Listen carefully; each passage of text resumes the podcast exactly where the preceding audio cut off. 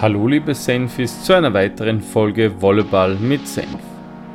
Diesmal war Moritz Kindl zu Gast im Podcast. Moritz gilt als der österreichische Karambula. Er hat viel Ballgefühl, Spielwitz und hat schon im Sprungzug gespielt, als es noch nicht so modern war wie heute. Der Beachvolleyball-Staatsmeister von 2022 spricht in dieser Episode über seinen World Tour-Titel in Vaduz und auch darüber, dass er meist nach einer Beachpause am besten Beachvolleyball spielt.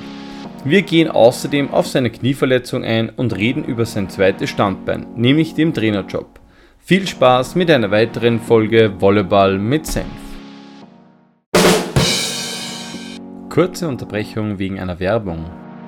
Mein heutiger Werbepartner ist Flolo Beachcamps. Wie ihr vielleicht schon mitbekommen habt, bieten die zwei Beachprofis Flo Schnetzer und Lorenzo Silva seit einiger Zeit Beachcamps für Hobbyvolleyballer an. Wer die beiden kennt, weiß, dass sie keine halben Sachen machen. Die Camps sind immer top organisiert und sie versprechen, dass ihr nach jedem Camp erschöpft und befriedigt nach Hause fahren werdet. Apropos befriedigt, Kathi Schützenhöfer hat ihren Freund im Rahmen eines Beachcamps bei Flolo kennengelernt. Wenn das mal kein gutes Omen ist, dann weiß ich es auch nicht. Das nächste Camp, das Summer Closing Beach Camp, findet von 8. bis 10. September oder alternativ als Langversion auch schon von 4. bis 10. September am wunderschönen Millstätter See statt. Unter flolobeach.at könnt ihr euch ab sofort anmelden. Und aufgepasst, liebe Senfis, mit dem Rabattcode SENF20 bekommt ihr bis 10. August 20% auf das Summer Closing Beach Camp. Also anmelden und zugreifen und mit SENF20 den Rabattcode einlösen. Werbung vorbei, viel Spaß mit der Episode. Zu Beginn ist ja mittlerweile üblich bei mir, dass es zwei Fragen gibt und so auch heute natürlich. Erstens einmal, wer bist du und wie bist du eigentlich zum Volleyball gekommen? Also ich bin der Moritz Kindl, bin aus Wien, bin 24. Wie ich zum Volleyball gekommen bin, ist relativ witzig durch den Christoph Baumgartner, der ja mittlerweile Manager beim österreichischen Nationalteam ist, wo meine Eltern sehr gut mit ihm und seiner Freundin befreundet sind. Wir auch früher mit Family auf Urlaub waren und der hat seinen älteren Sohn mal eben damals bei VV Döbling zu den Trainings geschickt und hat mein Papa eben gefragt, ob mich das grundsätzlich interessieren würde oder nicht, weil ich doch davor von Tennis, Fußball, Eishockey eigentlich alles ein bisschen ausprobiert habe. Und ja, das war einmal das erste Training in der Hopsergasse damals und seitdem eigentlich ein fixer Bestandteil. Mhm. Und du bist born and raised in Wien, kann man sagen, oder? Genau. Das einzige Mal, wo ich Wien verlassen habe, war eben die Oberstufe, die ich in Graz fertig gemacht habe in der HIP. Genau. Das habe ich mir notiert. Das heißt, du bist da mehr oder weniger in Wien Unterstufe gegangen, hast dann ein Angebot gekriegt oder wie kann man sich das vorstellen oder wie war das, der Wechsel dann nach Graz, warum ist der irgendwie passiert? Man muss sagen, dass in Wien damals in der Unterstufe das Akademiesystem relativ gut war, aber dann hat es auch in der Schule ein paar Umstellungen gegeben und in der Oberstufe wäre es nicht mehr so cool gewesen, eben diesen Sport mit Schule zu verknüpfen. Mhm. Und warst du da eher, weil da gibt es ja meistens diese zwei Lager, ist übertrieben, aber man hat jetzt schon ein bisschen gehört, es gibt quasi die Sockola Akademie, wobei das ist eher so Kooperation in der Schule und dann gibt es diese Hot Volleys Kooperation oder Akademie. Von welcher reden wir da? Oder warst du ich war bei den Hot Volleys damals dann ab der Unterstufe. Okay. Mhm, okay. Und ja, dadurch, dass ich doch mit vielen Volleyballern den Kontakt hatte und eigentlich wirklich nur Gutes von Graz gehört habe. Und auch das Glück hatte, dass meine Eltern da kein Problem haben, ein Internat zu zahlen, was ja auch nicht das billigste ist, war daneben der Schritt in der 5. Klasse, zum ersten Mal von zu Hause wegzukommen und ja, die Schule in Graz zu besuchen. Und was war so vielleicht der coolste Moment oder die coolsten Momente in deiner Zeit in Graz? Du hast ja dann auch bei den Herren gespielt, also erste Bundesliga gespielt, zweite Bundesliga vielleicht auch gespielt oder immer wieder ausgeholfen. Wie war so die Zeit? Kann man die vielleicht ein bisschen zusammenfassen? Ja, ich muss sagen, dieser Schritt in die erste Bundesliga, wo du doch noch als sehr, sehr Junger dabei bist und ich war ja im ersten Jahr mehr oder weniger als Aushilfe im Training. Mhm. Zuspieler, oder? Warst du immer? Ja, damals sogar als Libero habe ich ausgeholfen. Okay. und im allerersten Jahr eben dann auch das Glück gehabt, dass ich am Ende der Saison bei 1-2 Spielen dabei sein habe dürfen und da sogar spielen habe dürfen, muss ich sagen, war halt hätte ich mir nie erwartet, war sicher ein Ziel von meiner Graz-Reise, wenn man es so nennen will, aber im ersten Jahr hätte ich halt nie daran gedacht und in der 7. Klasse dann mal als Schüler einen ersten Vertrag zu unterschreiben und in der ersten Saison, wo du dann die Mannschaft eigentlich durchgehend begleitest, auch Dritter zu werden, war so in dieser Zeit sicher einer der coolsten Erlebnisse. Das glaube ich, ja. Das heißt, Meisterschaftsende war dann, wo Graz die Bronzemedaille gewonnen hat. Genau, und das Jahr drauf war ich dann schon in Wien.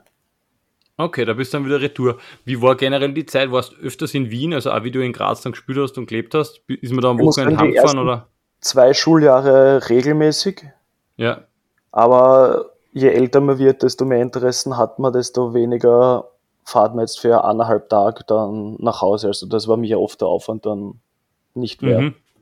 Aber grundsätzlich würdest du sagen, bist du ein Familienmensch, also ist dir das wichtig? Auf jeden Fall, also ich merke es ja jetzt so, ich sage mal, ich habe sicher die 2-3 Jahre nach dem Internat die Zeit so genossen, wieder zu Hause zu sein, sich ein bisschen von Mama und Papa verwöhnen zu lassen. Ja, also war sicher wichtig auch für mich. Bist du Einzelkind? Nein, ich habe eine Halbschwester. Okay. Aber die ist schon lange also älter, 8,5 Jahre älter. Okay. Und eben, wie sie 18 war, ausgezogen. Also war so zum Beispiel so ein Verhältnis in Graz, wenig bis gar kein Kontakt. Wie ich dann wieder in Wien war, täglich Kontakt. Also, echt? Super. Ja, das hat sich dann wirklich sehr, sehr gut wieder ergeben. Vom Alter dann auch wahrscheinlich besser, wie man hat den 8,5 Jahre jüngeren Bruder irgendwie an der Backe. Wir haben uns damals auch ein Zimmer geteilt, was für sie auch nicht so ideal war. Ja, das kann man vorstellen, ja. Und ja, aber okay, wie gesagt, ja, cool. Ist danach wirklich stetig besser geworden und wieder mehr geworden. Aber so wahrscheinlich in der Pubertät, kann man sagen, wahrscheinlich auch Freunde gefunden, dann eher auch die Freunde in Graz wahrscheinlich oder Freundschaft aufgebaut, oder? Weniger in Wien. Fall. Vor allem auch die ganzen Volleyballer-Kollegen, die halt in Graz gewohnt haben, dann war ich halt übers Wochenende nicht im Internat, sondern beim Lauris Otscheia zum Beispiel, bei dem wirklich sehr viel Zeit verbracht hat. Und war auch angenehm. So, du warst die Woche durchgehend im Internat, dass du mal am Wochenende nicht heimfährst, trotzdem in Graz bist, aber nicht dieses Internatsleben rund um dich hast. Sondern nachher so ein bisschen flüchten hast können und muss ich sagen, war schon ein Riesenteil, einfach auch so akzeptiert zu werden. So, da hat keine Family irgendwie ein Problem gehabt, dass ich ein Wochenende dort schlafe und wenn es eine Woche war, war es auch überhaupt kein Stress. Ja, ist cool, das ist schon wichtig, ja. Okay, und dann kann man sagen, war eigentlich aber parallel immer Beachvolleyball ein Teil von dem Ganzen, oder? Du hast zwar Halle natürlich durch Graz oder durch die Akademie wahrscheinlich sehr viel Halle trainiert, sehr viel Halle gespielt, aber Beachvolleyball war immer so ein täglicher Begleiter. Wie war so die Zeit im Nachwuchs im Beachvolleyball? Genau, also es hat eigentlich auch relativ früh angefangen. Mein allererster Trainer ist zum Beispiel witzig, war zum Beispiel der Robert Novotny. Ah ja, in Wien, genau, und das war witzig, weil Familienfreunde haben eigentlich einen Verein gegründet für die ganzen Kids und haben damals eben den Robert Novotny engagiert, dass er dort Trainings gibt und ja, im Endeffekt 10 Jahre später war der Novo wieder mein Trainer. Cool, ja. Und ja, also es war immer so Hallensaison vorbei, das heißt die letzten Nachwuchsbewerbe in der Halle waren meistens mit Mai zu Ende, Mitte, Ende Mai. Und danach in Graz war es auf jeden Fall so, dass du Beach-Trainings bekommen hast. Also es haben der Anton oder der Michi Horvath auch Beach-Trainings dann in der HIP gegeben. Und ja, meine ersten Turniere waren eben im Lauris Otscheia. Und hatte auch das Glück, dass wir eben unter dem Stefan Hömbeck damals noch im Jugendnationalteam wirklich sehr viele coole Erfahrungen machen durften, ob es Trainingslager in Teneriffa oder eben auch alle Nachwuchs-Europa- und Weltmeisterschaften waren.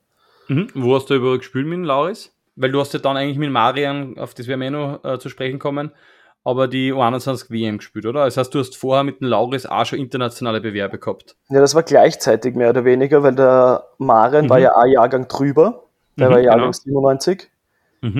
Und ich hatte eben das Glück, dass ich in beiden Jahrgängen mit anderen Partnern spielen durfte. Also ich habe mit dem Lauris gespielt, die zweimal die U18 EM, einmal die U19 WM und einmal die U20 EM.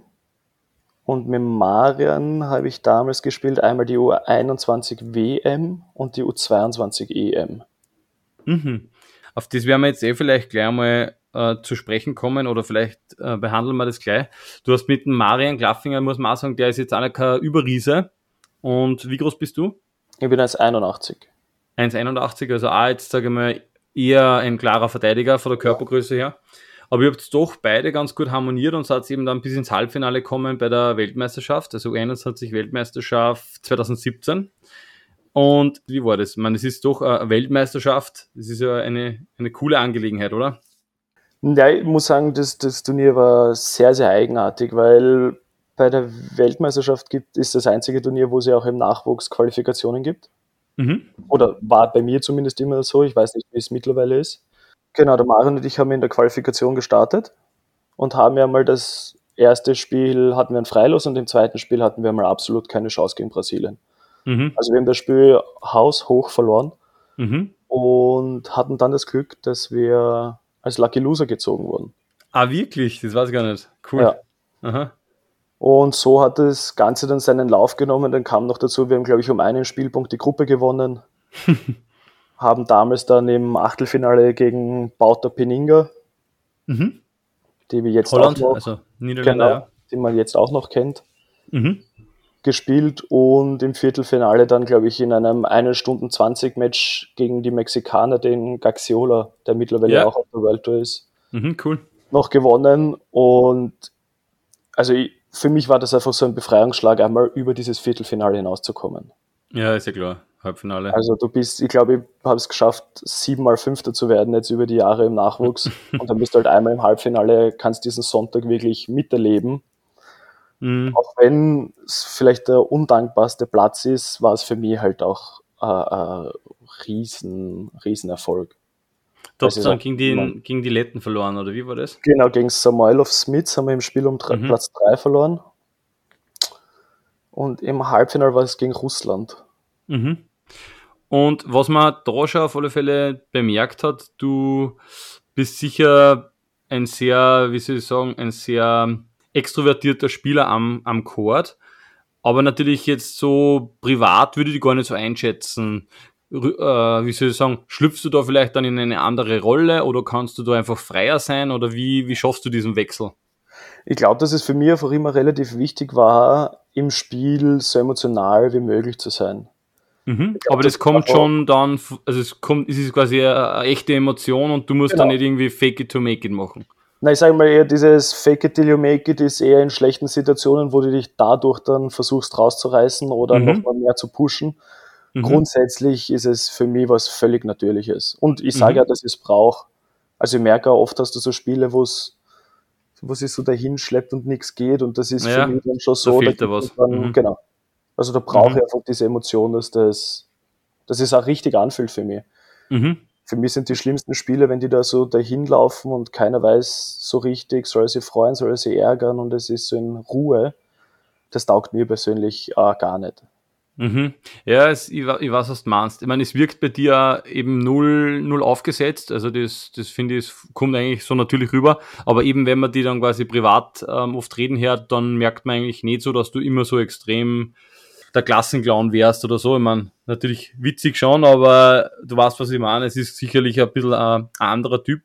Dafür gibt's wieder die anderen, die privat vielleicht ein bisschen lauter sind und dann am Chor aber eher ruhiger. Es ist einmal sehr lustig zu beobachten. Was man bei dir schon merkt, finde ich, und vielleicht kannst du uns da jetzt ein bisschen was dazu erzählen, du bist sicher ganz klar ein Spielertyp. Also du brauchst wahrscheinlich den Wettkampf und du du musst jetzt, oder du profitierst von deiner Spielfähigkeit. Also du bist hast einen Spielwitz, technisch gut, kannst im Sprung zuspielen und so weiter. Das hast du eigentlich schon immer ein bisschen gehabt. Wie war das im Nachwuchs? Hast du das da damals schon durchgezogen? Oder?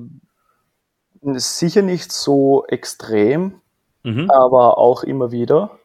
Und wie sind die Trainer damit umgegangen? Haben die das eher gefördert oder haben die da eher gesagt, mach's lieber anders, wie es im Buch steht? Ich muss sagen, schon eher gefördert, weil es einfach mein Stil so war. Mhm. Und ich muss ja sagen, durch meine ganze Entwicklung, sicher Technik, Grundtechnik musst du mal erlernen. Mhm. Aber da hatte ich auch das Glück, dass egal was für ein Trainer und egal wo ich war, war jetzt nie so, hey, du musst das und das umstellen, sondern versuch mal das, was du hast, so gut und so konstant wie möglich zu bringen, um das Beste rauszuholen. Okay, schon. Mhm. Also ich muss sagen, es gab nie so diesen Punkt, wo ich was zu 100% umstellen musste oder was nicht machen darf. Also ich hatte wirklich bei jedem immer fast 100% Freiheit, meinen Spielstil durchzubringen. Mhm, das ist cool. Weil ich kann mir vorstellen, dass das manche vielleicht ein bisschen dann dosieren und sagen, hey, übertreib's nicht, lerne mal die anderen Sachen und dann, wenn das funktioniert, dann darfst du dich quasi frei entfalten. Aber es ist cool, wenn du da gute Trainer gehabt hast. Natürlich gibt es ja trotzdem wahrscheinlich immer wieder die Grenze, oder? Dass man selber auch mal sich irgendwie bei der Nase nimmt und sagt, okay, jetzt höre ich vielleicht einmal auf, dass ich jeden Ball rüberbaggert, jetzt spielen wir vielleicht einmal wieder dreimal und so weiter. Das heißt, du hast selber wahrscheinlich ein bisschen einen Prozess hinter dir, oder? Nee, ich muss sagen, vor allem mit Matthias war es jetzt ganz extrem. Es waren oft dann die Fehler, die uns komplett aus dem Spiel gebracht haben. Okay, dann geht einmal ein zweiter Ball nicht auf und dann passieren 4 Folgefehler. So. Also das war die letzten Jahre schon ganz extrem, dass eben durch dieses verspielte A-Fehler passiert ist, aber nicht bei dem einen geblieben ist, sondern wir wirklich völlig den Faden verloren haben, weil wir uns dann so reingebissen haben, warum funktioniert das nicht, wir haben das den ganzen Winter trainiert, dass halt dann das halbe Spiel abbricht. Mhm.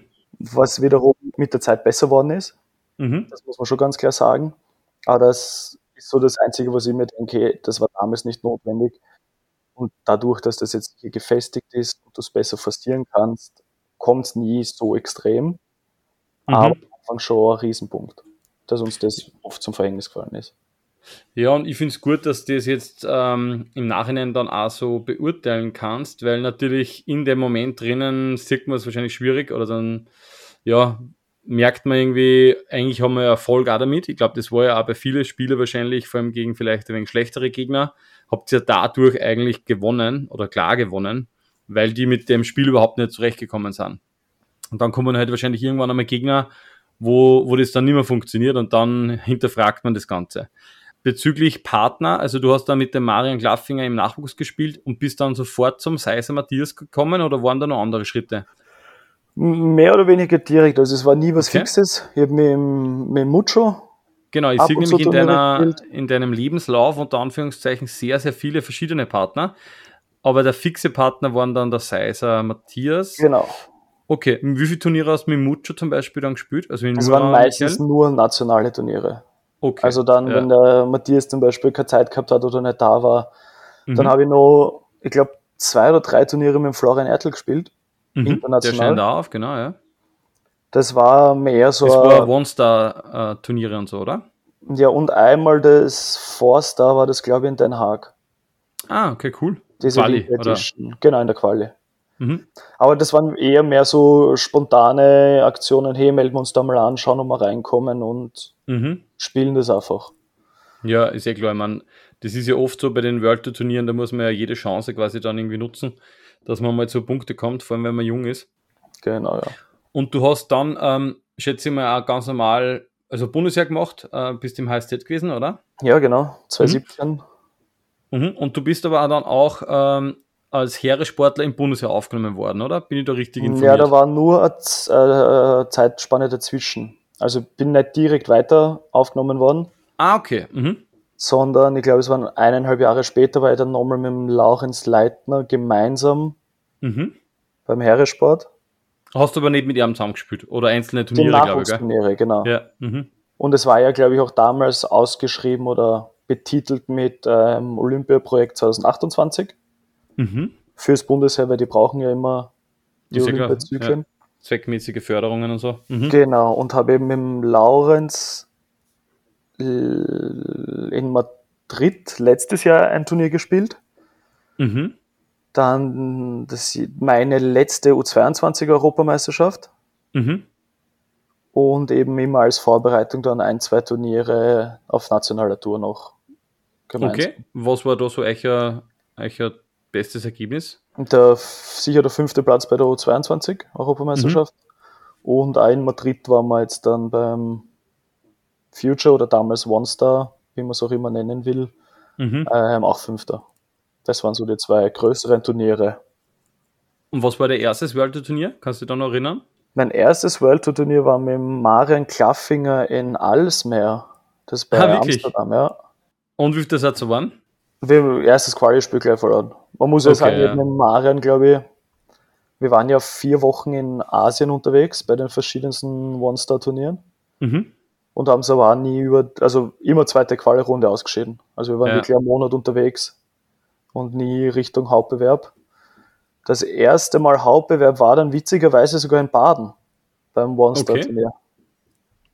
Also durch die Quali oder fix im Hauptbewerb? Durch die Quali. Okay, cool.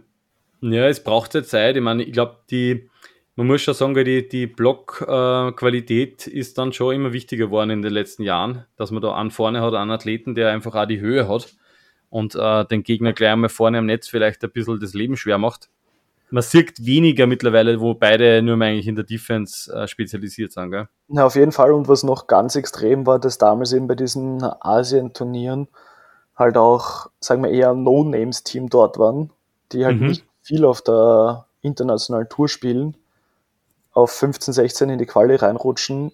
Und ich glaube, also Wutzelfrübau war für mich das beste Beispiel. In Malaysia waren Nummer 16 der Quali, haben das Turnier gewonnen. Ja, Martin, ja. Und das war halt bei den Turnieren schon sehr häufig, dass halt vermeintlich schlechte Teams in der Quali waren, aber einfach nur, weil sie keine Punkte hatten und dann eben mit einer Medaille aufgehört haben. Ja, voll. Ja, das ist nach wie vor immer wieder jetzt der Fall, dass einfach Teams in der Quali sind und dann einfach wirklich stark sind und die Setzung eigentlich gar nicht die tatsächliche Leistung widerspiegelt. Das wird sich wahrscheinlich jetzt mit dem Laufe der Zeit auch mehr einpendeln, wenn die dann auch wieder Erfolge haben, rutschen uns nach vor. Aber okay, das heißt, du bist wirklich, kann man sagen, immer durch die Quali gegangen und dann aber hast du die Möglichkeit bekommen, eben beim Heeresport einen Fixplatz zu ergattern. Ja, es war so ein Vertrag auf Vorbereitung, nennt man die. Das sind dann, glaube ich, 8 Monate. Und ja, war eben während dieser Zeit, war es auch mega cool, eben auch damals noch unter dem Leo in Wien am Stützpunkt zu trainieren. Leo Lorenzo, Silva. Einfach auf Trainings zu kommen. Und so ehrlich muss man sein, man hat sich um wenig bis nichts kümmern müssen, was Trainings angeht. Ja, das ist schon super. Und du hast natürlich finanziell ein Einkommen, gell, als Bundesheer, also als Heeressportler. Das nimmt einmal viel Druck weg. Und mittlerweile kann ich halt schon sagen, jetzt, ich kenne beide Seiten. Ja. Die letzten 2 Jahre war es ja genau umgekehrt. Aber ich bin froh, dass ich beide Seiten kennengelernt habe. So, ich glaube, dass es sicher Sportler gibt, egal in was für einer Sportart, die das nicht so schätzen können, was sie eigentlich haben und um wie wenig sie sich kümmern müssen. Ja. Und muss ich sagen, war bei mir am Anfang aber auch so. Es war, du fällst relativ schnell rein in so ein, es ist normal, dass es so abläuft. Ist es aber einfach. Vor allem in Österreich gibt es genug Teams beim Beachvolleyball, die einfach so weit entfernt sind von so einer Infrastruktur und diese Möglichkeiten haben. Ja, und vor allem, es ist einfach trotzdem auch, finde ich immer, vom Kopf her was anderes, wenn du quasi nur, unter Anführungszeichen, trainierst oder du musst dann rundherum nur alles machen, du hast, weiß ich nicht, im Hinterkopf immer das Überleben, du musst irgendwie Kohle für die Miete zusammenbringen, du musst bei jedem Turnier vielleicht performen, damit sich das ausgeht. Das ist einfach eine ganz andere Belastung, unter Anführungszeichen, wie du bist halt nur, unter Anführungszeichen, jetzt der Trainierer, der halt Turniere spielt. Ich meine, ja, es ist beides nicht leicht, glaube ich, weil natürlich hast du da dementsprechend einen Druck, oder? Du musst ja liefern, wie man dann, wahrscheinlich werden wir jetzt da kurz auf das zu sprechen kommen. Gibt es dann Evaluierungen oder gibt es da irgendwie dann einen Nationalteamtrainer, der sagt, so, nächstes Jahr bist du raus aus dem Bundesheer, oder wer entscheidet das eigentlich? Gute Frage, ich glaube schon, dass es gibt ja jetzt ganz offiziell dieses ÖVV-Gremium. Ich kann dir, Herr Offendeil, nicht sagen, wer da jetzt aller dazugehört. Aber das ist quasi nicht nur der Teamchef, also nicht nur der Nationalteamtrainer, sondern es sind auch Vorstandsmitglieder, oder? Genau. Ja, okay. Und so wie ich es jetzt mitbekommen habe, schicken die, wenn es eben dieses Thema gibt, Bundesheer ja oder nein, eine Prioritätenliste aus. Und dann wird das eben gemeinsam, weil beim Bundesheer sind ja eigentlich ja 2 Verantwortliche für diesen Beachvolleyball-Sektor. Die setzen sich zusammen, schauen, wie viele Plätze haben wir, wer kommt rein, wer kommt nicht rein, warum man nicht verlängert wird oder verlängert wird, wie viele Plätze Beachvolleyball hat, woran das abhängt, habe ich selbst null Einblicke. Das wird halt wirklich der Verband wissen. Das ist schwierig zu sagen, weil wahrscheinlich andere Sportler, also von anderen Sportarten, die Sportlerinnen und Sportler ja eine Rolle spielen. Wenn man da wahrscheinlich dann Jahrgänge hat, wo extrem viele gute Skispringer sind, dann wirst du eher schauen, dass du da viele reinkriegst. Das sind ja viele Interessen, gell? Genau. Und da weiß ich, also habe ich mich auch noch nie informiert, ob es da eine Regelung gibt, ob das wirklich einfach ein Gesamtkontingent gibt und Sommer und Winter irgendwie aufgeteilt wird. Keine Ahnung. Okay, ja, na, das wäre vielleicht mal spannend zu hören, wenn man an Experten oder vielleicht sogar an vom Vorstand einmal zu Gast hat. Ja. Als Sportler kriegt man das oft nicht mit. Aber bei dir war es dann so, du hast quasi die Information gekriegt, dass dein Vertrag nicht verlängert wird, oder wie? Genau, aber das habe ich dann vom Bundesheer erfahren. Okay, also nee, vom Verband. Ja. Genau, vom Bundesheer war passt, Vertrag läuft dann und dann aus. Er wird nicht verlängert. Dann hast du halt das Prozedere, musst nochmal zum Heeresspital durchchecken lassen, ob alles passt, Ausrüstung abgeben. Und ja, war für mich dann auch so ein Schritt, okay, du stehst mehr oder weniger ohne was da. Hast du studiert nebenbei? Nein, nie. Ich habe nie studiert. Und aber Matura in der HIP fertig gemacht und dann... Ja. Und bin eben auch während Corona dann von daheim zum ersten Mal ausgezogen. Und auch damals mit dem Laurenz Leitner gemeinsam. Okay. Und ja, dann gab es halt wirklich diese Situation, wie verdienst du jetzt dein Geld? Wie zahlst du deine Miete? Wie geht das weiter? Auch wenn ich von zu Hause oder von meinen Eltern immer die Unterstützung haben würde, magst du auch irgendwann einmal davon wegkommen. Du magst halt nicht mehr abhängig sein. Ja. Vor allem, wenn man als Beachvolleyballer bezeichnet werden möchte oder wenn man ja eigentlich sich für ein Leben entschieden hat, das einfach, nicht jetzt ein normales Leben unter Anführungszeichen ist. Ja. Genau, und dann habe ich eben angefangen, die Beachvolleyball-Kurse zu geben. Und damals noch habe ich auch sehr viel im Nachwuchs bei VV Döbling gemacht. Hab dort...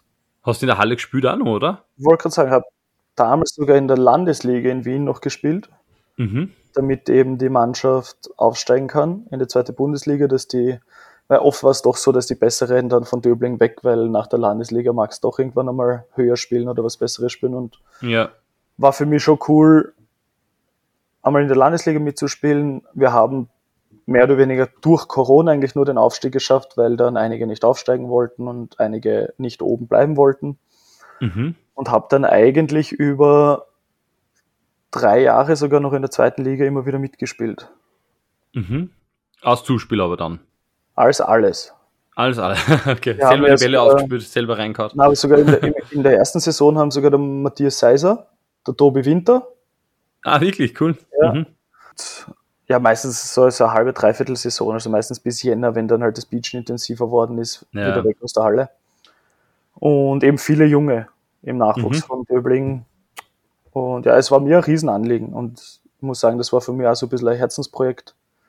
Und habt es geschafft, gell? Das hat dann in die zweite Liga aufgeschafft. Cool. Waren auch im ersten Jahr, glaube ich, Zweiter in der zweiten Liga, was ja auch relativ cool war mit diesem Mix von Jungen und Alten. Muss man leider sagen, gibt es diese zweite Bundesliga nicht mehr. Seit dem Jahr, weil sie die Jungen jetzt wieder ein bisschen aufgeteilt haben, was aber auch gut war, ein paar in die erste Liga. Ja, das ist dann schwierig, wenn die weggehen, gell, die den Kern mehr oder weniger ausgemacht haben, dann zerbricht das gleich mal. Ja, vor allem seit letztem Jahr waren dann eben auch andere Spieler dabei, die halt daneben einen 40-Stunden-Job gehabt haben und nach dem Jahr draufgegangen sind, wenn sie jedes Wochenende dann nur für ihr Hobby opfern, leidet das Privatleben halt auch deutlich runter. Ja, ist ja klar. Und hast du eine Trainerausbildung dann jetzt vielleicht auch schon irgendwie begonnen, oder? Ich habe den Instruktor Beach und bin jetzt schwer am Überlegen, ob ich diesen Winter den Instruktor Halle mache in Linz. Und ja, cool, weil das ist ja keine schlechte Basis, gell? Dann kann man vielleicht den A-Trainer aufbauen drauf und so. Auf jeden Fall, und ich finde es ja mega interessant und da denkt man, ich habe die Zeit noch, oder jetzt zumindest. Vor allem jetzt mit der Verletzung ist es halt noch leichter, weil bis nächstes Jahr im April brauche ich nicht mal dran denken, irgendwie Turniere zu spielen. Und eben der Instruktorkurs ist relativ cool aufgeteilt, jetzt mit September, Oktober, November, was bei mir halt genau in die Reha-Zeit reinfällt, und da kann man die 4 Wochen schon mal nutzen. Ja, du hast bei Beach Volleyball Wien, mehr oder weniger so ein bisschen Aufgabe als Trainer, aber dann doch irgendwie wieder auch so ein bisschen als Star unter Anführungszeichen immer wieder so Workshops gegeben. Wie kann man das vielleicht zusammenfassen? Also angefangen hat es eben mal damit, dass der Matthias und ich beide Gruppen übernommen haben. Mhm. Gibt es immer Gruppen von bis. Also wirklich ein regelmäßiges Training. Genau, das sind immer, ich glaube im Sommer sind es 25 Einheiten. Okay. Also der Kurs geht über 25 Einheiten, zweimal die Woche oder einmal die Woche für 18 Einheiten. Und der Matthias hat immer ein bisschen weniger gemacht. Ich habe jetzt letzten Winter sogar 8 Kurse, glaube ich, gehabt. 7 oder 8 Kurse. Und das wird gut angenommen in Wien, gell? Da gibt es eigentlich sehr viele Vereine sogar, die das so machen, und sind alle ausgelastet, ausgebucht. Genau, man muss sagen, Beachvolley Wien ist sicher der größte, aber es gibt eben immer mehr, die vor allem Camps anbieten im Hobbybereich. Und ja, genau. Von diesen Trainings ist es dann weitergegangen, dass wir, dadurch, dass wir für Beachvolley Wien spielen, sogar ein Sponsoring bekommen haben vom Verein, wo wir erstens finanziell unterstützt werden, zweitens aber auch die Courts nutzen können in Wien, was im Winter schon cool ist, weil es erstens, wenn du da selber irgendwas buchen musst, auf Zeit teuer wird. Ja, ist sicher nicht billiger. Und im Sommer heißt, vom Nationalteam habt ihr so gar nichts mehr nutzen können dann, oder wie? Grundsätzlich schon.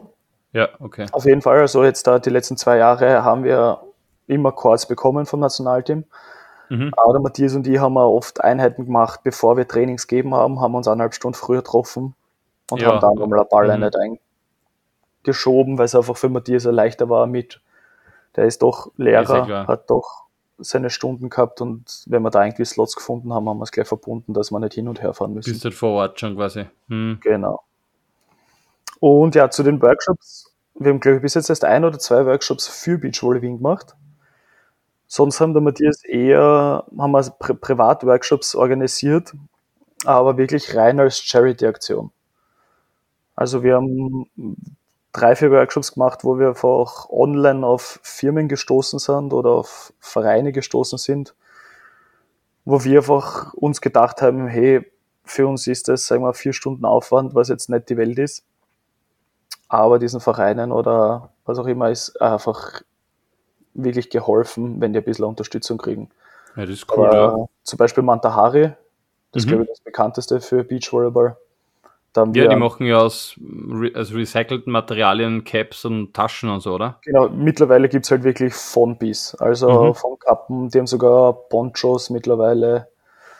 Und da haben wir vor 2 Jahren einen Mantarochen adoptiert. Ah, wirklich? Ja. Okay, cool. Und ja, wenn man Glück hat, wird er halt irgendwo getrackt und fotografiert, dann kriegt man Fotos zugeschickt, was ja auch grundsätzlich wirklich cool ist, wenn du siehst, dass das Geld irgendwo sinnvoll eingesetzt wird. Ja, das ist cool. Das heißt, habt ihr eine soziale Ader, das ist cool. Ja, ich denke mal, für uns ist halt wirklich fast gar kein Aufwand. So ein 2-3 Stunden Workshop ist jetzt nicht die Welt. Und ich finde es ja cool, wenn du dich damit ein bisschen beschäftigen kannst. Wir haben zum Beispiel einen, ich glaube, 5 Hektar Regenwald gepachtet über 3 Jahre. Ah, wirklich? Hey, cool. Ja, das war über einen Verein, das Be Earth. Wir haben dafür Hoodies, T-Shirts und gekriegt.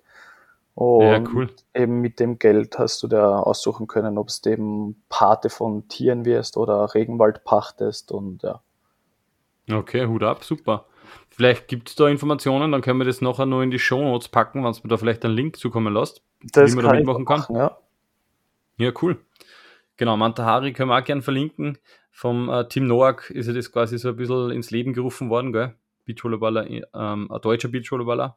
Genau, und wir sind jetzt gerade im Überlegen, wo man für nächstes Jahr vielleicht eben über Mantahari ein bisschen Merch macht. Genau. Sehr cool. Wie es dann irgendwie so ein bisschen üblich war oder ist in den letzten Jahren, habt ihr dann, nachdem ihr da vielleicht jetzt vom Nationalteam nicht mehr, oder du im Speziellen nicht mehr diese Bundesheer-Förderung bekommen habt, doch national, kann man sagen, aber auch international eigentlich eure besten oder tollsten Erfolge feiern können, weil ihr habt das World Tour Turnier gewonnen in Vaduz, oder?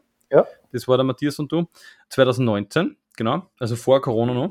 Wie war das? War ein cooles Event, oder?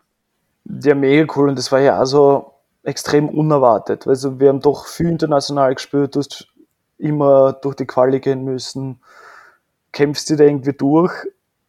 Und das war so, wir haben international wenig Spielerfahrung gehabt, muss man sagen. Mhm. Also auf der österreichischen Tour spielst du ja doch oft gegen die gleichen Teams und kennst die ein bisschen international, was halt doch einerseits positiv für uns, weil uns kennt keiner, unseren Spielstil kennt niemand, aber du kennst dafür die Gegner genauso nicht. Ja, voll. Und ja, das, ich muss sagen, das Turnier war immer so, das war so dahingestolpere. Du bist wirklich nur von Spiel zu Spiel gegangen, es ist super gelaufen und vom Gefühl her war so, plötzlich stehst du in einem Halbfinale. Und dann spielen wir im Halbfinale noch gegen Ertl Graz damals in Vaduz. Geil, was ich sagen muss, ist für uns sicher auch ein Vorteil gewesen, dass du dann in einem Spiel, wo du sicher am angespanntesten bist, nervös bist, ein Team hast, was du kennst. Ja.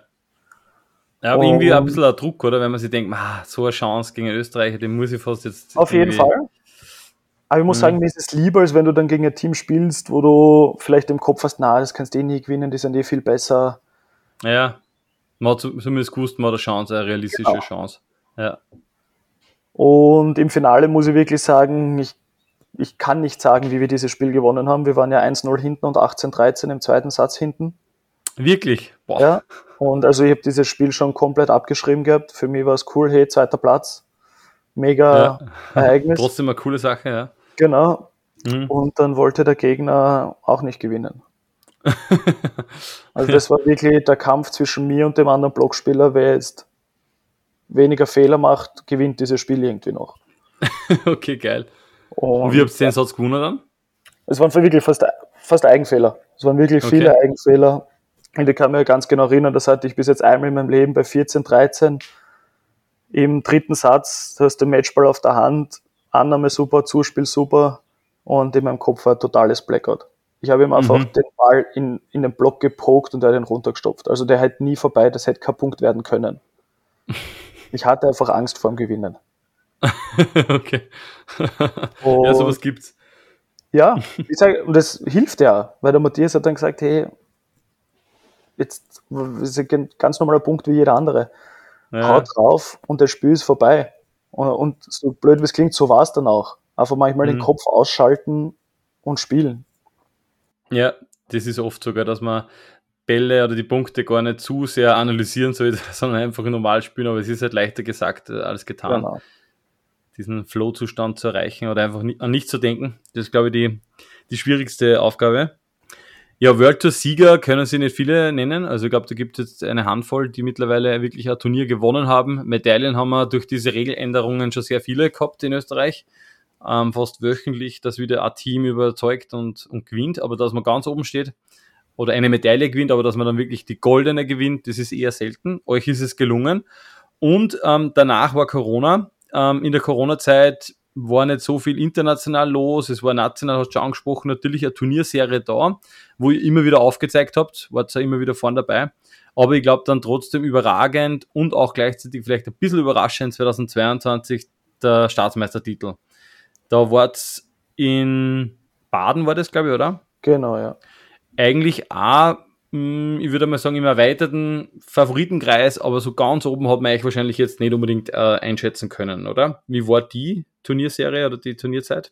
Das auf jeden Fall, und ich glaube, das ist aber ein bisschen unser Vorteil, dass wir immer gewusst haben, okay, wir können viele Teams schlagen, wenn wir unser Spiel spielen, aber wir waren nie so die Gejagten. Wir haben immer jagen dürfen. Das ist, glaube ich, für uns wirklich sehr, sehr wichtig, oder für mich persönlich zum Beispiel. Für mich ist das immer im Kopf so, cool, hey, du hast einen Gegner, wenn du gut spielst, weißt du, vielleicht kannst du ihn irgendwie schlagen, wenn nicht, ja, dann ist es halt nicht so. Mhm. Und wir müssen ja sagen, bei den Staatsmeisterschaften, das war schon immer irgendwie so unser Highlight, weil es war die Jahre davor meistens das Turnier, wo wir mit Abstand am besten gespielt haben. Ja, im Listenberg habt ihr in Doppler mal geschlagen, gell, am Center Court, genau, 2019 sind wir Dritter geworden. Ja, für mich der Kindheitstraum, der Clemens Doppler war so das erste Beachvolleyball, was ich irgendwie mitbekommen habe. Ja, voll. Da gibt es ein Foto, wo ich bei meinem zweiten Turnier, das war damals am Heldenplatz beim U11-Turnier, durften die Sieger mit Doppler-Gartmeier Foto machen. So, das war cool. So mein erster Kontakt zu Clemens. Mhm. Und ja, wie gesagt, dann wir waren am Ende der Saison immer relativ gut unterwegs. Und ja, bei den Staatsmeisterschaften war es bis zum Halbfinale, außer das Spiel gegen Doppler Kunert vom Kopf, muss ich sagen, relativ gut. Dadurch, dass wir die letzten 2 Jahre mit Doppler Kunert viermal in der Woche am Platz stehen und trainieren, ist das immer sehr angespannt. Mhm. Und ja, für mich sicher die schwierigsten Spiele. Mhm. Du trainierst die ganze Zeit, du weißt, du kannst sie schlagen. Und das erste Spiel gegen sie gespielt und das war wirklich so ein Befreiungsschlag, wo für mich dann so war, hey, cool, die große Hürde ist einmal erledigt. Alles, was jetzt kommt, ist so Belohnung. Und im Halbfinale dann wieder auf Doppler-Horst getroffen, hat wieder genau gleich angefangen, super angespannt, weil du weißt, okay, du hast die Chance, wieder ins Finale zu kommen, magst es unbedingt. Und für mich war irgendwie auch so ein bisschen das Ziel erreicht, nachdem wir das Halbfinale gewonnen haben bei den Staatsmeisterschaften. Mhm. Ja, kann ich verstehen. Da fällt viel ab und man hat schon eine Medaille sicher, gell? Genau das. Und zweitens, du hast die Platzierung wieder mehr oder weniger bestätigt, weil wir sind schon mal Zweiter geworden. Sicher, Gold ist noch immer was Besonderes, aber es ist so, dieses Saisonziel war ein bisschen abgehakt. Waller Friedl habt ihr dann im Finale gehabt, gell? Genau, was dann noch dazugekommen ist, dass eben Hörl Horst gegen Waller Friedl im Halbfinale verloren hat. Mhm. Und dann hat der Kopf natürlich nochmal angefangen, weil ich sag mal, wir persönlich hätten uns viel schwerer getan gegen Hörl Horst als gegen Waller Friedl. Ja, war sicher eine Überraschung, oder? Dass die im Halbfinale da eben scheitern oder auf verlieren. Jeden Fall. Ja. Und ja, ich muss sagen, das Finale war mehr oder weniger auch schon verloren. Also ich glaube, wir waren -4 oder -5 schon hinten im dritten Satz. Mhm. Bis dann so dieses Wurstigkeitsgefühl ein bisschen eingesetzt hat. Und der Matthias und ich einfach beide am Service Augen zugemacht haben, nur mehr draufgehauen haben, bis wir das Spiel dann noch gedreht haben. Und ja, das ist dann so der Zeitpunkt, wo du es nicht ganz glauben kannst. Mhm. Ja, das ist ein cooler Moment. Du weißt ja, wie das ist. Ja, ich habe circa eine Ahnung, wie das ist. Wobei es gibt sogar sehr viele Parallelen, glaube ich, weil du das angesprochen hast, eben der Gejagte zu sein, unter Anführungszeichen, oder eben derjenige zu sein, der nichts zu verlieren hat und der jagen kann. Und das war bei mir schon sehr oft so. Also die Staatsmeisterschaften davor, vor allem mit dem Müllner Daniel, wo wir Nationalteam waren und so weiter, wo du halt hinfährst und fast jeder davon ausgeht, dass du da eine Medaille machst.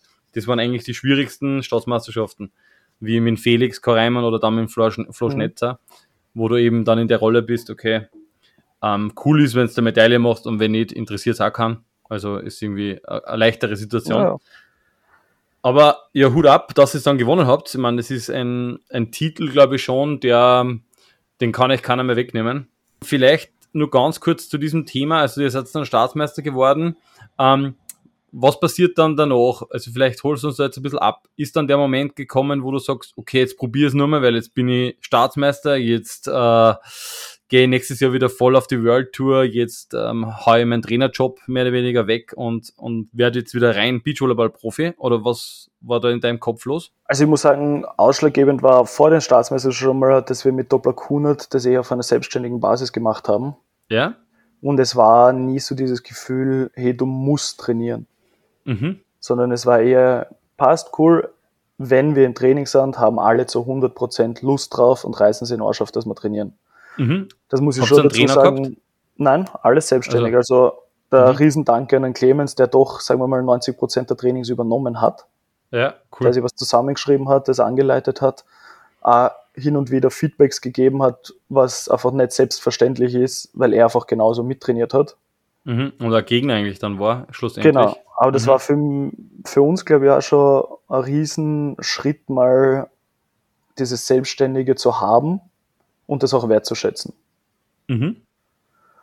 Und eben nach dem Staatsmeistertitel war es für uns noch nicht so 100% abgeschlossen, weil wir dann noch geplant haben mit dem Challenger auf den Malediven und mit dem Elite in Australien. Okay, das heißt, die Saison war noch nicht vorbei? Genau, aber was wir auf jeden Fall beide gebraucht haben, war einfach mal wirklich weg von dem Sport zu kommen. Nach den Staatsmeisterschaften waren wir gemeinsam auf Urlaub mit Philipp Waller und so ein bisschen Abstand von dem Ganzen.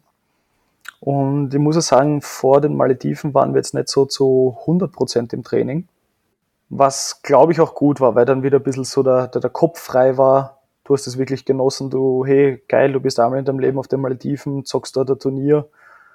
Die Quali war bei Weitem nicht voll und wir waren relativ gut gesetzt und hatten nur eine Quali-Runde. Haben die auch relativ souverän gewonnen und das war dann einmal so eine mega Erleichterung. Erstens, du kriegst das Hotel finanziert, was auf den Malediven einfach so viel wert war. Ja. Und zweitens, du hast 2 neue Spiele, hey, du bist zum ersten Mal beim Challenger-Turnier dabei. Da ist so dieser positive Weg immer weitergegangen. Haben dann in der Gruppe eben Soba Fretschner und die Litauer Stankevicius Knasas besiegt. Boah, stark. Und ja, das war so, hey cool, du kannst eigentlich auf dem Niveau, wenn nicht diese Top-Teams dabei sind, gut mithalten, wenn du gut spielst. Und ja, danach ist es nach Australien gegangen. Und das hat es dann Wüfte waren auf den Malediven? 9. 9. Genau, das Achtelfinale haben wir dann gegen Rangieri verloren. Beim Challenger bist du nicht als Gruppensieger dann fix im Viertelfinale. Ja. Das ist nur beim Future. Dann ist es weitergegangen nach Australien zum Elite-Turnier nach Torquay, wo wir eigentlich mit wenig Erwartung hingeflogen sind. Das war eigentlich mehr so, hey, wir sind in der Quali drinnen, wir schreiben einmal auf jeden Fall Pluspunkte und spielen dort einfach. Man muss ja denken, wir waren 6 Tage auf den Malediven und 6 Tage in Australien. So, wer tut sich das normal an für so eine Alter? Aber coole Erfahrung. Und haben uns dann in Australien auch qualifiziert fürs Elite. Haben im Main Draw dann noch ein Spiel gewonnen gegen Metral Hausener. Sind dann wegen einem Punkteverhältnis trotzdem Letzter geworden, aber das war so wieder mal so ein bisschen eine Bestätigung, hey, du kannst da auch Teams schlagen. Ja, voll. Und natürlich ist das so, du hast jetzt heuer eigentlich wahrscheinlich schon ein bisschen Erwartung gehabt in die neue Saison, schätze ich jetzt einmal, weil man geht dann da mit einem guten Gefühl rein und man weiß, man kann in einem mittleren Weltniveau, also Top-Niveau mitspielen. Es ist sicher auch nicht selbstverständlich. Und dann passiert eine Verletzung. Wie geht's da jetzt aktuell? Wie ist dein Gesundheitszustand? Wie schaut's im Kopf aus? Wie sind deine Pläne? Ich sage mal, Gesundheitszustand ist gut. Also der Alltag ist komplett beschwerdefrei zu meistern, überhaupt kein Stress.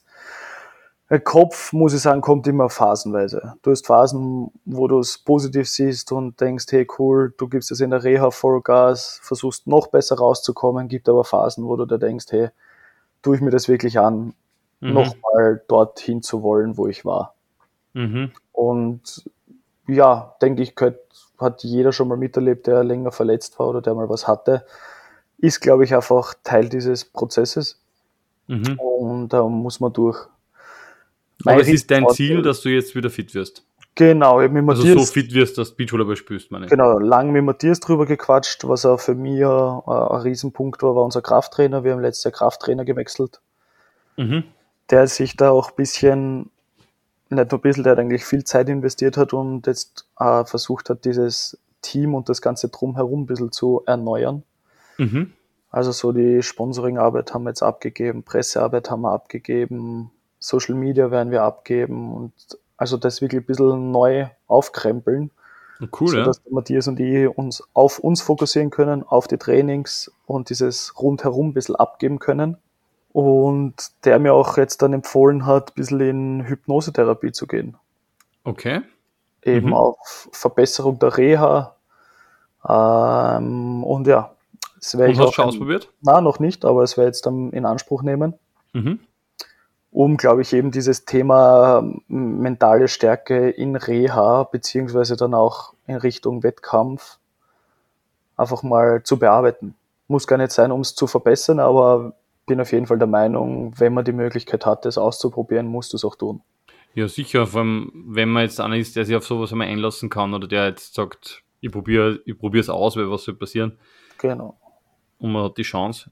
Ja, spannend. Vielleicht können wir uns da einmal dazu unterhalten. Ich habe da überhaupt noch keine Erfahrung. Ich kenne nur eben diese Geschichten vom Mucho, den haben wir zuerst schon erwähnt. Genau, ja. Der da immer wieder etwas erzählt hat darüber. Also vielleicht wird das noch mal Thema werden. Grundsätzlich, deine Karriere bis zum jetzigen Stand haben wir mal ganz gut, glaube ich, abgehandelt. Vielen Dank einmal dazu. Bei mir ist es so, ich baue immer wieder ein paar Spiele ein. Und zwar würde ich jetzt nur ganz gern mit dir einmal, mit wem würdest du gerne spielen? Kennst du das Spiel? Nein, aber ich werde es kennenlernen. Genau, du wirst es kennenlernen. Es ist jetzt nichts Sexuelles. Viele sagen leider. Also mit wem würdest du gerne, ist mehr oder weniger ein Spiel. Du bekommst ein Szenario und du solltest mir bitte einen Namen nennen, mit wem du dieses Szenario erleben möchtest oder ja, dieses Ereignis absolvieren möchtest. Jo. Okay, mit wem würdest du gerne einmal ein Beachvolleyball-Turnier spielen? Phil Teilhauser. Boah, das kam schnell. Das heißt, du bist ein Phil Teilhauser-Fan. Auf jeden Fall. Beziehungsweise ein Roger Teilhauser-Fan damals. Ah, okay, ja. Und du wärst gern der Todd Rogers. Auf jeden Fall. Ja, cool. Mit wem würdest du gerne auf ein Bier gehen? Puh, gute Frage. Ich gehe Mucho Morau wieder. Mhm. Sehr guter Pick. Mit wem würdest du gerne einmal eine Nacht in Vegas verbringen? Florian Ertl.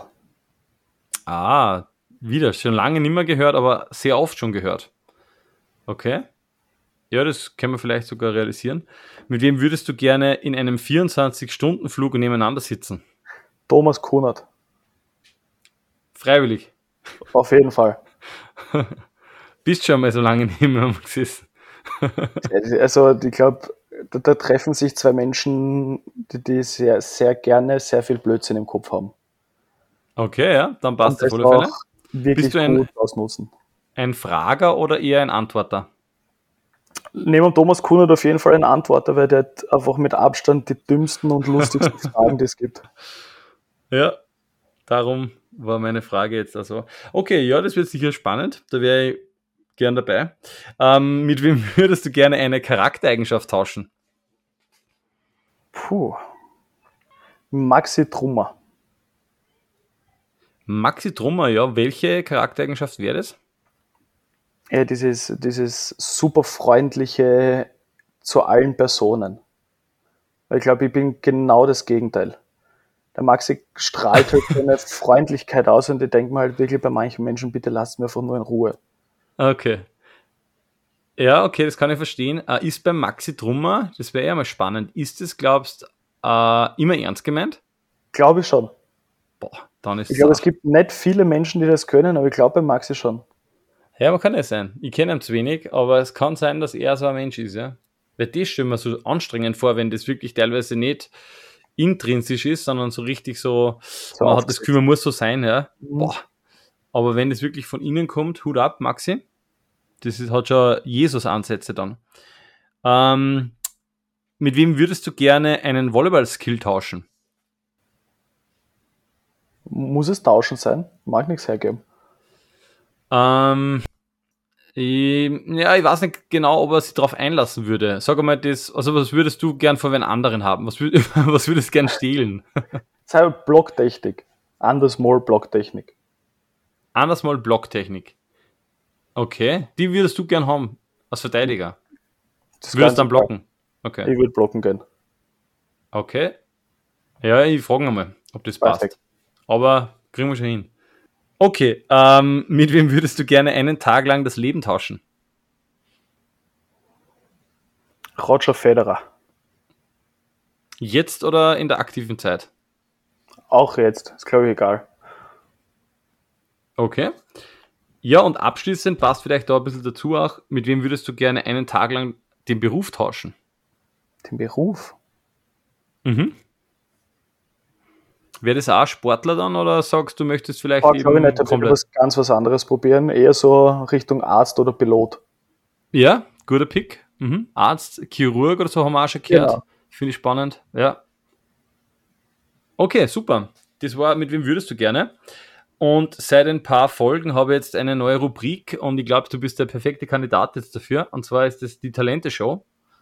Du hast ja sicher sehr viele Talente und du hast jetzt die Wahl, entweder einen Witz zu erzählen oder einen Song zu singen. Die meisten, sage ich gleich vorweg, entscheiden sich für den Song. Also die singen dann. Das kommt sehr oft vor. Ganz wenige nehmen den Witz. Das ist extrem schwierig. Singst du gerne? Gerne ja, aber falsch. Und nur... Ja, perfekte Voraussetzung. Mit Begleitung. Ja, sollen wir gemeinsam einen Song singen? Was magst du singen? Boah. Ich habe mir schon einmal gedacht, am besten wäre wahrscheinlich irgend so ein Kinderlied. Ja, so wie Alle meine Entchen. Alle meine Entchen zum Beispiel. Oder, ja genau, Fuchs, du hast die Gans gestohlen. Irgend so ein Klassiker. Den kennt meistens jeder. Ja, singt man. Da darfst du uns aussuchen. Dann singst du, Fuchs, du hast die Gans gestohlen und ich gleichzeitig Alle meine Entchen. Alle meine Entchen. Aber ich komme nicht viel weiter. Kannst du dir die ersten Zeilen? Sing mal lieber Alle meine Entchen. Okay. Okay, 1, 2, 3. Alle meine Entchen schwimmen auf dem See, schwimmen auf dem See. Köpfchen unter das Wasser, Schwänzchen in die Höhe. Voll gut? Aber das ist so zeitversetzt, sicher. Das war jetzt schräg, ja? Hey, cool. Yes, endlich einer, der gesungen hat.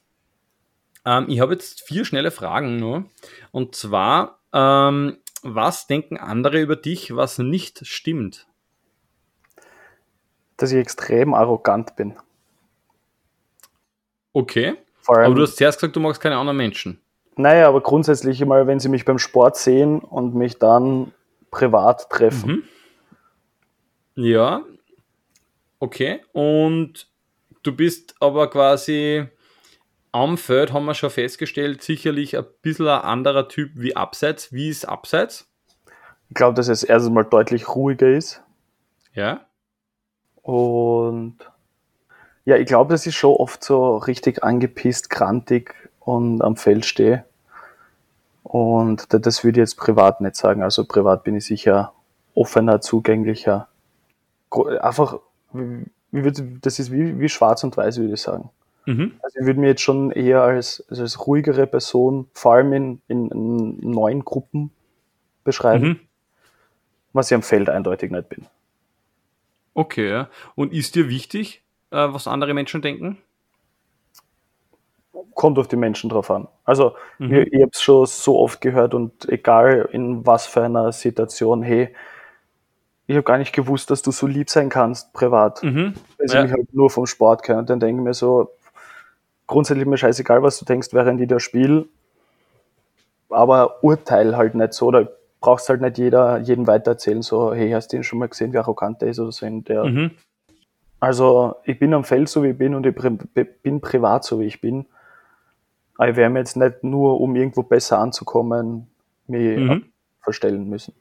Ja, wobei du ja als Gegner, finde ich, überhaupt nicht unsympathisch bist. Also, du bist ja nicht jetzt böse verstehen, aber der Alexander Horst zum Beispiel ist ein unangenehmer Gegner, weil der ist ja wirklich dauernd beim Schiri provoziert und so weiter. Der wird besser, wenn er das macht, das weiß man.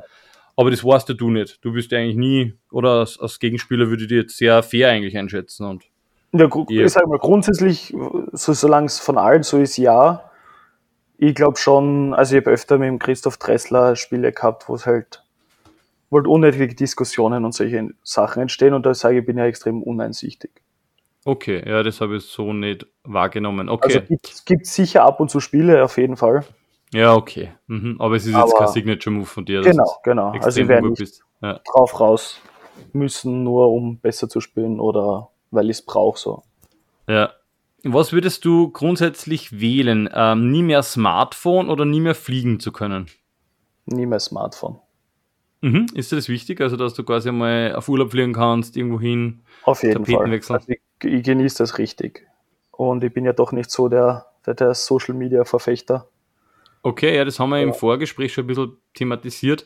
Du bist aktiv jetzt nicht so auf Social Media, oder bist du auch wirklich kein Konsument? Also schaust du Konsument keine... auf jeden Fall. Oh ja, das schon. Okay. Aber aktiv einfach gar nicht. So. Ja. Ich bin mega froh, dass da fast alles der Matthias übernimmt, was unsere Teamseite angeht. Ja, das ist auch wichtig. Weil es einfach dazugehört und einfach riesengroßer Part von dem Ganzen ist.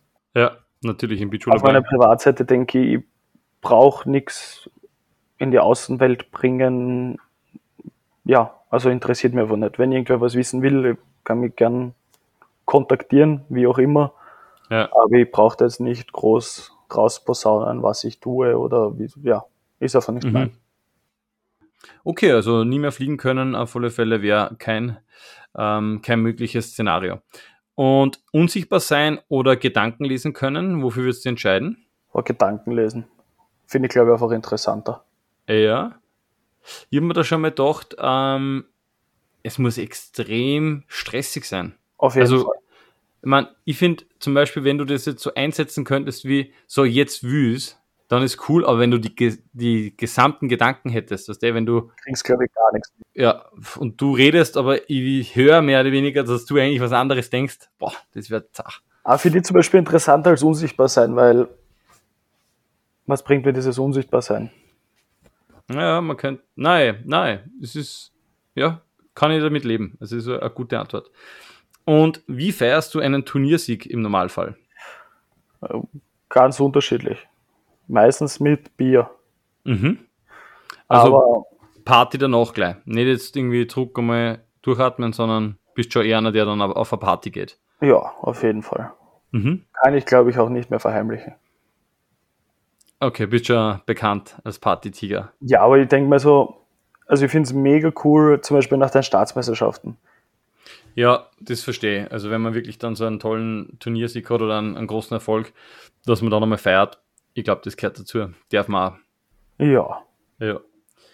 Ja, vielen Dank. Bei mir ist es jetzt so, also zum Schluss habe ich immer ein Spiel, das heißt Serviceannahme. Da kriegst du jetzt zwei Begriffe, so eine Art Word-Rap, und du solltest dich, wenn irgendwie möglich, für einen Begriff entscheiden. Mhm. Honig oder Marmelade? Marmelade. Klares 2:0 oder knappes 2:1? Klares 2:0. Okay. Klares 0:2 oder knappes 1:2? Knappes 1:2. Graz oder Wien? Wien. Miete oder Eigentum? Eigentum. Blumenwiese oder Rasenmähen? Blumenwiese. Senf oder Ketchup? Ketchup. Berge oder Strand? Strand. Podcast oder Musik? Podcast. Pizza oder Spaghetti? Pizza. Olympiateilnahme oder Europameister? Olympiateilnahme. Kaffee oder Tee? Tee. Kraftkammer oder Court? Court. Beach oder Halle? Beach. Staatsmeistertitel oder Teilnahme an der EM in Wien? Das ist extrem auszuzahl. EM in Wien. EM in Wien? Würdest du deinen Staatsmeistertitel jetzt hergeben auch? Das glaube ich nicht. Okay. Ich habe zum Beispiel auch die EM in Klagenfurt gespielt und habe mir davor gedacht, ich würde alles hergeben, dass ich die Heim-EM in Klagenfurt spiele. Dann spielst du die EM in Klagenfurt, es ist ein tolles Erlebnis, aber es ist vorbei. Du kannst da nichts mit haben mehr. Und einen Staatsmeistertitel, den habe ich noch immer in meiner E-Mail-Signatur drinnen. Ja, aber es ist witzig, ich glaube, für die ist es halt nochmal was anderes, weil du hast dieses Erlebnis gehabt. Für mich persönlich ist es jetzt so, ich bin einfach seit 2017 jedes Jahr dort auf der Donauinsel. Ja, ich weiß, was du meinst. Jedes Jahr so. Und es war die letzten Jahre immer sauknapp, ob dabei oder nicht dabei. Ja, nein, ist bitter. So. Brauchen wir nicht reden, ne? Das ist halt, glaube ich, so dieser Prozess, der mir am Anfang extrem schwer gefallen ist. Mhm. Also sicher, ja, blöd, du hast dich verletzt, aber du warst halt wieder so knapp dran, eben beim Heimturnier, was auch immer, es ist dabei zu sein und jetzt erst recht wieder nicht. Ja. Nein, ich verstehe es. Also, ich verstehe beides, aber ich wünsche es dir, sagen wir mal so, dass du bald zurückkommst, dass du dann wieder auch die Energie hast am Platz und die Power hast, dass du einfach relativ schnell wieder der Leistung von vorher abrufen kannst. Und ich bedanke mich sehr, sehr herzlich, dass du Zeit genommen hast und vor allem, dass du so ehrlich auf die Fragen geantwortet hast. Bei mir ist es so, zum Schluss darf einfach der Gast nur sagen, was er möchte. Du kannst jetzt gerne Werbung machen, du kannst ihn grüßen, du kannst eigentlich alles da, was du willst. Vielen herzlichen Dank und die letzten Worte gehören dir. Ich sage danke, dass du mich eingeladen hast. War für mich eine coole Erfahrung. Wie gesagt, ich habe erst einmal dieses Vergnügen gehabt, einen Podcast aufnehmen zu dürfen. Und ja, ich hoffe, man sieht sich bald wieder. Liebe Grüße an alle da draußen und bis zum nächsten Mal.